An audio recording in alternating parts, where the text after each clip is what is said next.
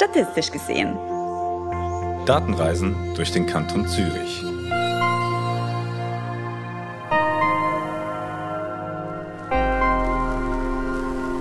Die meisten von uns kennen es. Wahlkuvert auf, Parteiliste auswählen, KandidatInnen ergänzen, verdoppeln, streichen, alles zurück ins Kuvert und ab die Post. BürgerInnenpflicht getan. Und dann? Hallo und herzlich willkommen zur neuen Folge Statistisch gesehen. Ich bin Lor Stadler vom Statistischen Amt des Kantons Zürich und heute geht es ums Wählen. Dafür ist mein Kollege Peter Moser hier bei mir.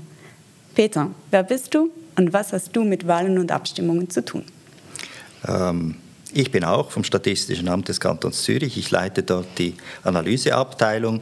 Ich bin aber hier eigentlich vor allem als sozusagen Inhouse-Politologe hier. Ich mache zum Beispiel die Hochrechnungen am Sonntag. Ich analysiere dann auch die Wahlresultate. Du analysierst also, wie die ZürcherInnen wählen und abstimmen. Was weißt du und was weißt du nicht? Welche Daten hast du? Bei Abstimmungen ist es natürlich eigentlich einfach, oder? Da muss man ja nur die Ja- und Nein-Stimmen zählen und diese Resultate, die haben wir dann gemeindeweise. Das ist sehr einfaches Material.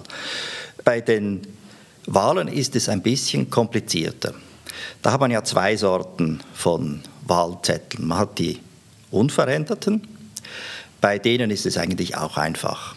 Die kann man einfach zählen und summarisch äh, ins System eingeben. Bei den veränderten Wahlzetteln, die tippt man eigentlich einzeln ein, weil das kann ja unter Umständen auch recht kompliziert sein. Und auch diese Daten fließen dann äh, in ein System und können dann detailliert ausgewertet werden.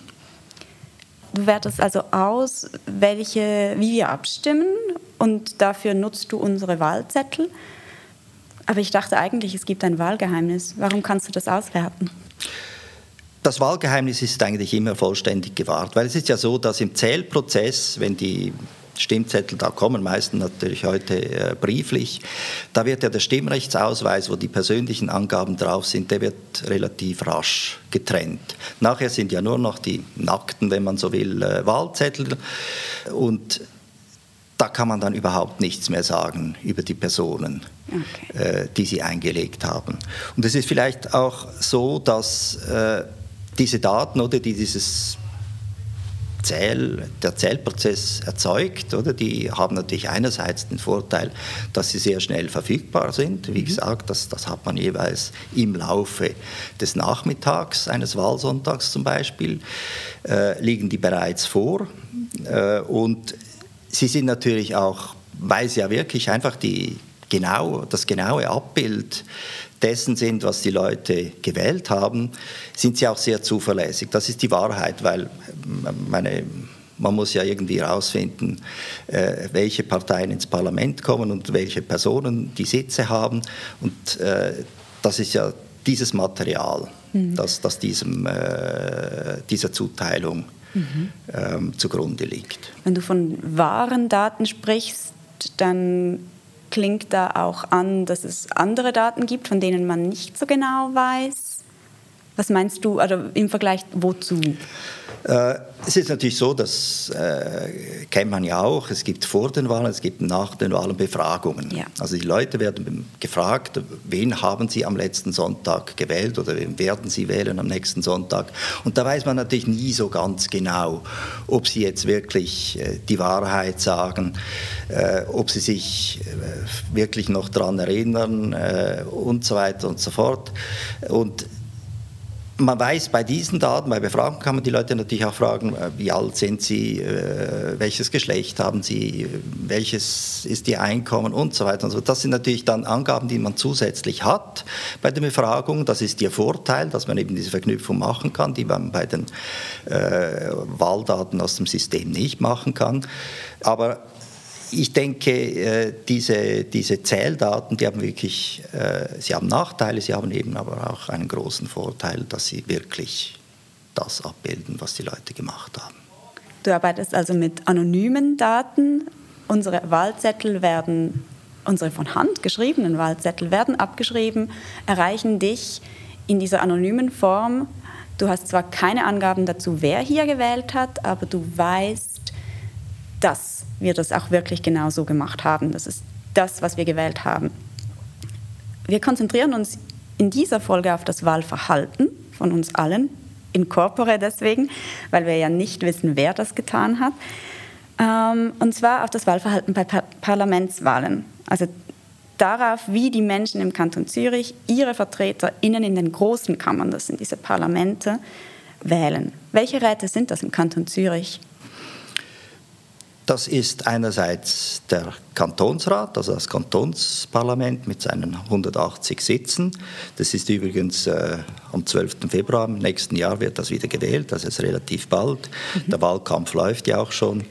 Und dann natürlich die Nationalratswahlen, die gesamtschweizerisch sind im Herbst, wo dann einfach die Zürcher Delegation bestimmt wird. Auf das konzentrieren wir uns im Statistischen Amt auch analytisch. Mhm. Das liegt auch daran, dass wir das Statistische Amt des Kantons Zürich sind. Es gibt zwar einzelne Städte im Kanton, die auch ein Stadtparlament haben. Das ist dann aber nicht unsere Aufgabe, das zu analysieren. Ist das richtig? Das ist grundsätzlich richtig, auch wenn wir, die Daten sind natürlich am Ende alle im selben System mhm. äh, und es kann natürlich durchaus auch interessant sein, äh, die ähm, Veränderungen in den Gemeindeparlamenten ähm, zu analysieren, aber das ist nicht der Schwerpunkt meiner Arbeit. Und äh, kantonsweit wählen wir dann äh, Kantonsrat und Nationalrat im selben Wahlsystem, im Proporz. Und dafür erhalten wir dann eben diese vorgedruckten Listen, die ich zu Beginn erwähnt habe, die Listen der Parteien, die wir anpassen können oder eine ganz eigene Liste zusammenstellen. Das wird abgetippt, du erhältst es und dann kannst du etwas aus diesen Daten herauslesen. Was liest du daraus heraus? Es ist ja so, es gibt ja wie zwei Arten von Daten. Das eine, das, das kennt man, glaube ich, das sind die Wähleranteile der Parteien. Ähm, diese Daten, die hat man sehr rasch. Äh, das ist ja so, dass häufig schon die kleineren Gemeinden, die haben häufig schon um 12 Uhr, mhm. äh, wenn man das erste Mal publizieren darf, schon äh, ihre, die Stimmen schon gezählt. Das hat man dann bereits. Also das sind wirklich sehr schnelle Daten, diese Wähleranteile, die man natürlich auf gesamtkantonaler Ebene, aber auch auf Gemeindeebene hat. Diese sind auch die Grundlage der Hochrechnung die ich mache. Also ich versuche sozusagen aus den Resultaten, die äh, schon da sind, äh, darauf zu schließen, was das Endresultat im ganzen Kanton sein wird. Und diese Wähleranteile, die haben natürlich auch äh, den Vorteil, dass, dass man sie sehr weit zurück hat. Das sind wirklich äh, Daten, die, die, die eine sehr äh, große historische Tiefe hat, haben, bei denen man auch wirklich langfristige Veränderungen anschauen kann.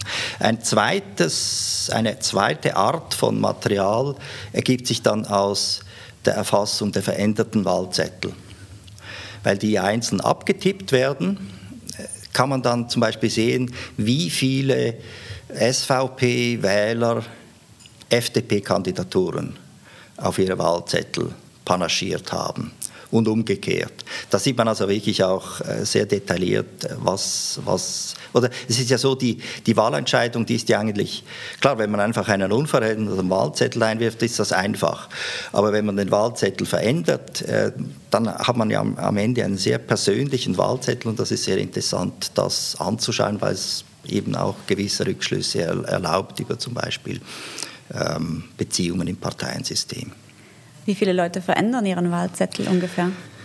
Ja, das sind jeweils so ungefähr äh, die Hälfte ah. immerhin. Oh, wow.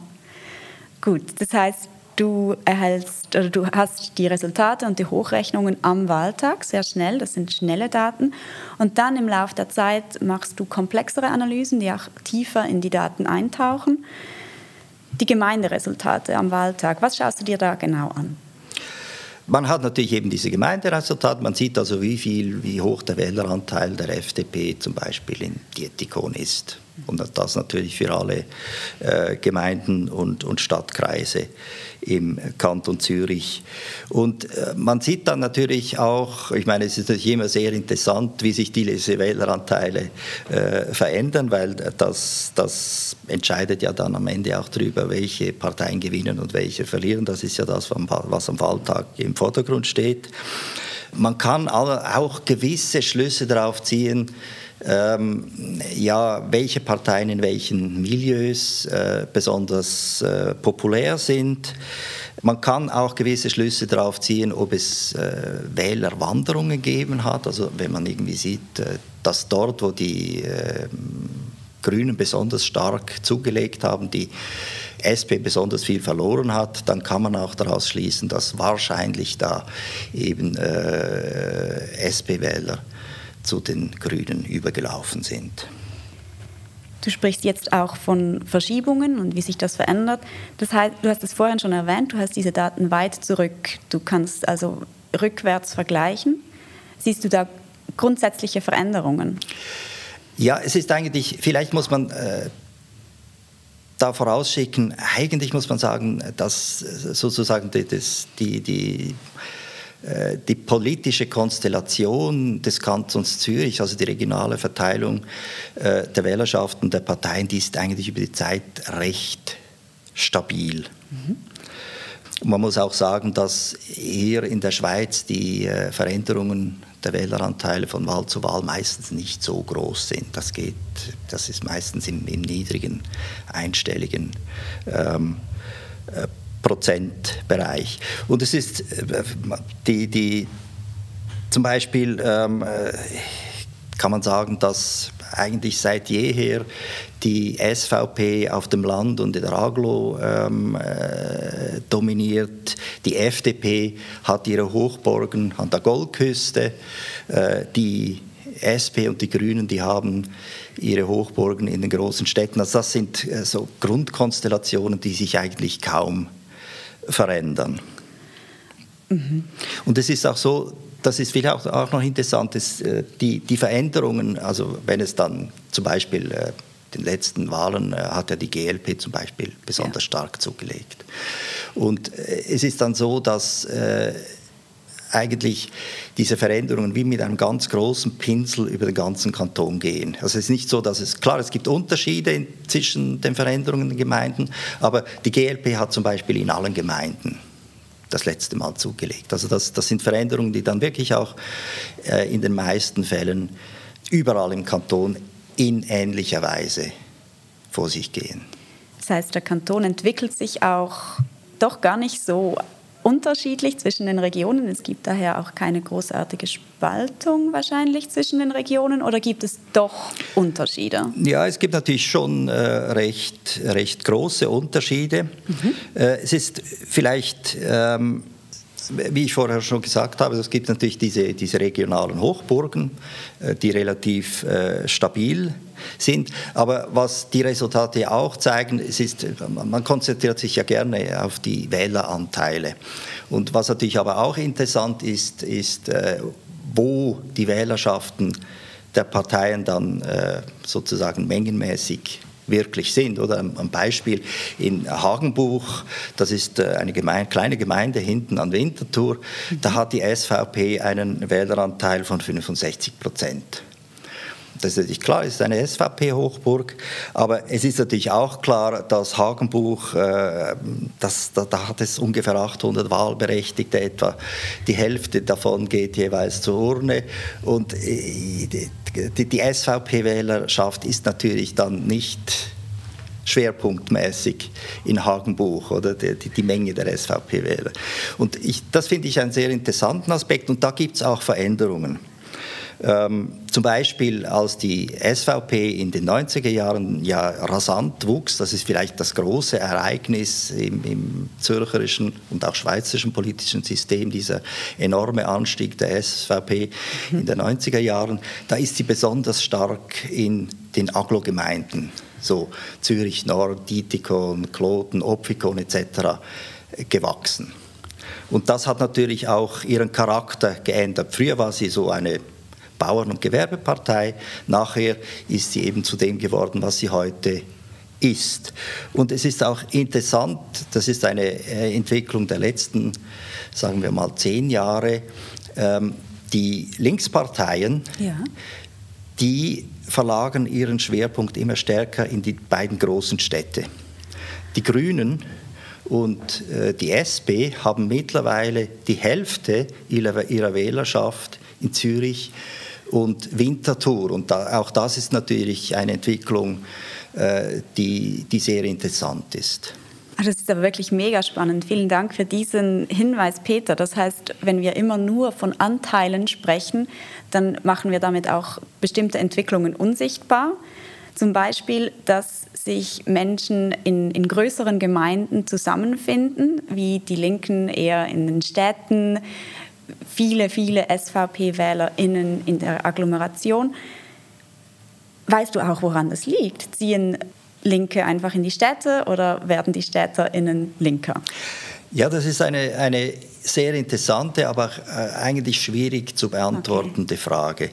Ich denke, die, sozusagen die These individuelle Hand, Haltungsänderungen, also äh, die würde ich eigentlich sagen, spielt wahrscheinlich eher eine untergeordnete Rolle. Was wahrscheinlich wichtiger ist, ist eben die, sozusagen das Wanderungsverhalten der Leute. Und das ist natürlich so, oder? Äh, Leute, die in die Stadt Zürich ziehen, die sind häufig jung. Sie so. sind vielleicht äh, häufig auch etwas linker als der Durchschnitt, oder? Und das äh, äh, verstärkt natürlich den, den, den, Pool, äh, den Pool der, der Linkswählerschaft in der Stadt. Aber umgekehrt ist es natürlich auch so, dass ältere Leute aufs Land hinausziehen, wenn sie zum Beispiel Kinder bekommen, mehr Platz brauchen und so weiter und so fort. Und ich denke, es sind diese Wanderungen, die dann im Endeffekt dazu führen, dass, sagen wir mal, konservativere Leute aus der Stadt wegziehen und ähm, linkere äh, Wählerschaften eher in die Stadt zuziehen, die, dies, die am Ende diesen Effekt haben. Die Menschen werden also mobiler, sie pendeln, sie ziehen häufiger um werden die Menschen auch flexibler in ihrer Parteiwahl. Nehmen sie seltener eine Parteiliste, mischen sie häufiger die Kandidierenden der verschiedenen Parteien. Wie verhält es sich da? Ja, es ist eigentlich so, dass, dass sozusagen der Anteil derer, die ähm, den Wahlzettel verändern, das entwickelt sich nicht so sehr stark über die mhm. Zeit. Das ist, manchmal ist das höher, manchmal ist das niedriger. Und das ist dann eben die Panagierstatistik, die da solche Dinge zeigt. Die zeigt ja eben äh, sozusagen äh, das, das Ausmaß der Sympathie, äh, das zum Beispiel die Wählerschaft der Grünen für SP-Kandidaturen hat. Und da gibt es schon interessante Sachen. Einerseits, was man da sehr schön sehen kann, ist, ist sozusagen das, die, die Konfiguration des äh, Parteiensystems auf der Links-Rechts-Achse.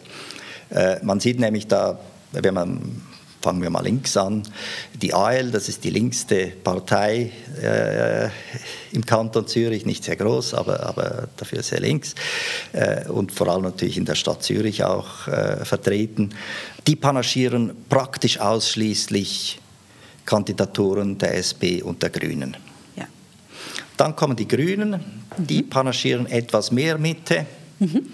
Dann kommt die SP, äh, panaschiert wieder etwas mehr Mitte, sogar ein bisschen rechts. Da kommen die, der große Block äh, der Mitteparteien. Kannst das, du kurz sagen, welche das sind? Das, das ist, da kommt äh, im Prinzip die GLP, die ist ein bisschen Mitte-links. Dann kommen die beiden alten Mitteparteien, die ja auch konfessionell geprägt sind, die EVP und die CVP. Dann äh, kommt die FDP, das ist dann schon Mitte rechts und am Ende noch die SVP und ganz rechts die äh, EDU. Ja. Und man sieht wirklich sehr schön, oder, wie, wie äh, der Anteil der, des jeweils anderen Pols sozusagen von links nach rechts äh, abnimmt oder zunimmt. Mhm. Und was man hier eben auch sieht, ist, dass es gibt langfristige Entwicklungen, die zeigen, dass zum Beispiel die Linksparteien sagen wir von vor 10, 20 Jahren noch häufiger Kandidaturen der Rechtsparteien, also zum Beispiel der FDP und der SVP auf ihre Zettel ähm, geschrieben haben als heute und umgekehrt auch. Und das ist natürlich ein bisschen ein Zeichen dafür, dass, dass es sozusagen eine Polarisierung im Parteiensystem gibt. Und was natürlich auch interessant ist, oder die GLP ist ja eigentlich äh, seit langem die einzige Partei, äh, die äh, natürlich als, als Abspaltung der Grünen zuerst, aber die neu entstanden ist im Zürcher Parteiensystem. Und die ist natürlich heute auch eine Alternative in der Mitte, also ein Linkswähler, äh, der kann heute auch GLP panaschieren. Das ist sozusagen wie, wie eine neue äh, Möglichkeit in der Mitte, die da entstanden ist und die natürlich auch relativ äh, intensiv genutzt wird. Mhm. Es ist ein so schönes Bild, das du ja auch verwendest. Du kannst eigentlich dank dieser Panaschierstatistik, wie wir die Kandidierenden einwechseln von der Bank quasi, ähm, wie auf einer Perlenkette aufreihen. Du kannst sehen, ähm, wer wen einmischt und dann gibt es so diese Perlenkette an Parteien von links nach rechts, von rechts nach links. Gibt es Parteien, die ihren Platz wechseln oder die aus der Reihe tanzen? Nein, eigentlich, also grosso modo ist es so, dass, dass sozusagen diese Reihenfolge, wenn man äh, die Panaschierstatistik, die Panaschiersympathien als, als Maß nimmt, dass die eigentlich über die Zeit stabil geblieben ist.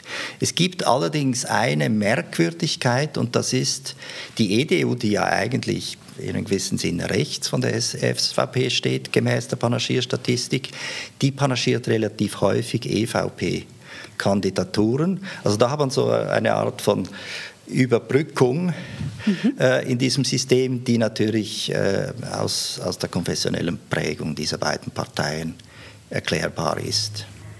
Vielen, vielen Dank, Peter, für diesen Einblick in, wie, äh, wie die WählerInnen auch die Parteien sehen dann. Das ist ja auch quasi ein Blick von der Wählerschaft und von der Basis her zu den Parteien. Du siehst anhand von einer sehr großen Menge an Daten nichts über die Menschen, aber viel darüber, wie sich die politische Landschaft des Kantons Zürich bildet überhaupt erst. Und du kannst anhand dieser Bewegungen auch Vorhersagen machen für den Wahlsonntag, das hast du bereits gesagt.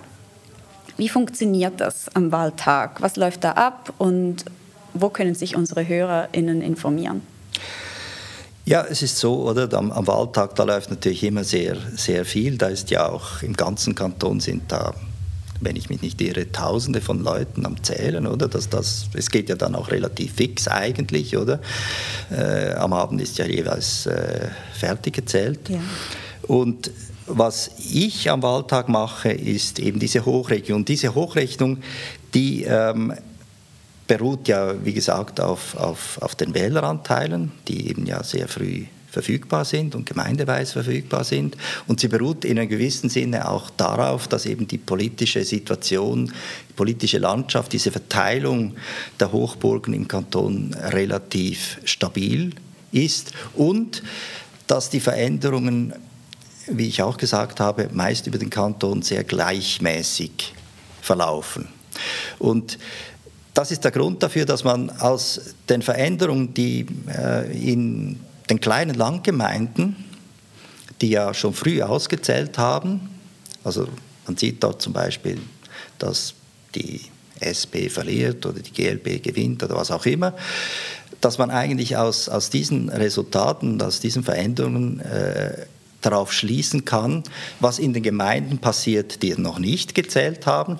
Und man kann dann eine Schätzung machen für diese Resultate diesen Gemeinden, die noch nicht gezählt haben, das Ganze am Ende verrechnen zu einem Kantonsresultat und hat dann eigentlich eine sehr schöne Hochrechnung, die meistens auch ähm, recht äh, gut stimmt, weil eben äh, die, die Verhältnisse im Kanton relativ stabil sind und weil die Veränderungen eben sehr äh, gleichmäßig verlaufen.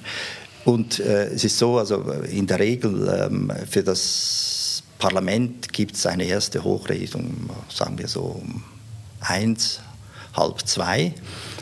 Und das wird natürlich alles auf der Webseite des Kantons Zürich respektive dem, dem, dem Wahlauftritt des Kantons Zürich publiziert und regelmäßig aktualisiert. Das kann man dort also nachschauen. Es ist natürlich auch so, dass, dass äh, die Zeitungen diese Resultate oder diese Hochrechnungen zum Teil auch ähm, in ihre Systeme übernehmen und publizieren. Also das sieht man eigentlich dann überall. Ja. Aber auf der Webseite des Kantons ist es kostenlos und frei zugänglich für alle. Einen riesengroßen Dank an dich, Peter. Das war nicht nur super interessant, sondern beim nächsten Wahlsonntag verstehen wir auch alle besser, was du, was du machst und worauf diese Hochrechnungen basieren. Wenn euch, liebe Zuhörerinnen, diese Folge gefallen hat, bitte liked und abonniert diesen Podcast auf eurer Podcast-Plattform. Und wenn Fragen offen geblieben sind oder wenn ihr Feedback habt, schreibt an datashop at statistik.zh.ch. Nächstes Mal werden wir praktisch. Wie helfen uns Daten, wenn es brennt? Wir freuen uns. Bis dann.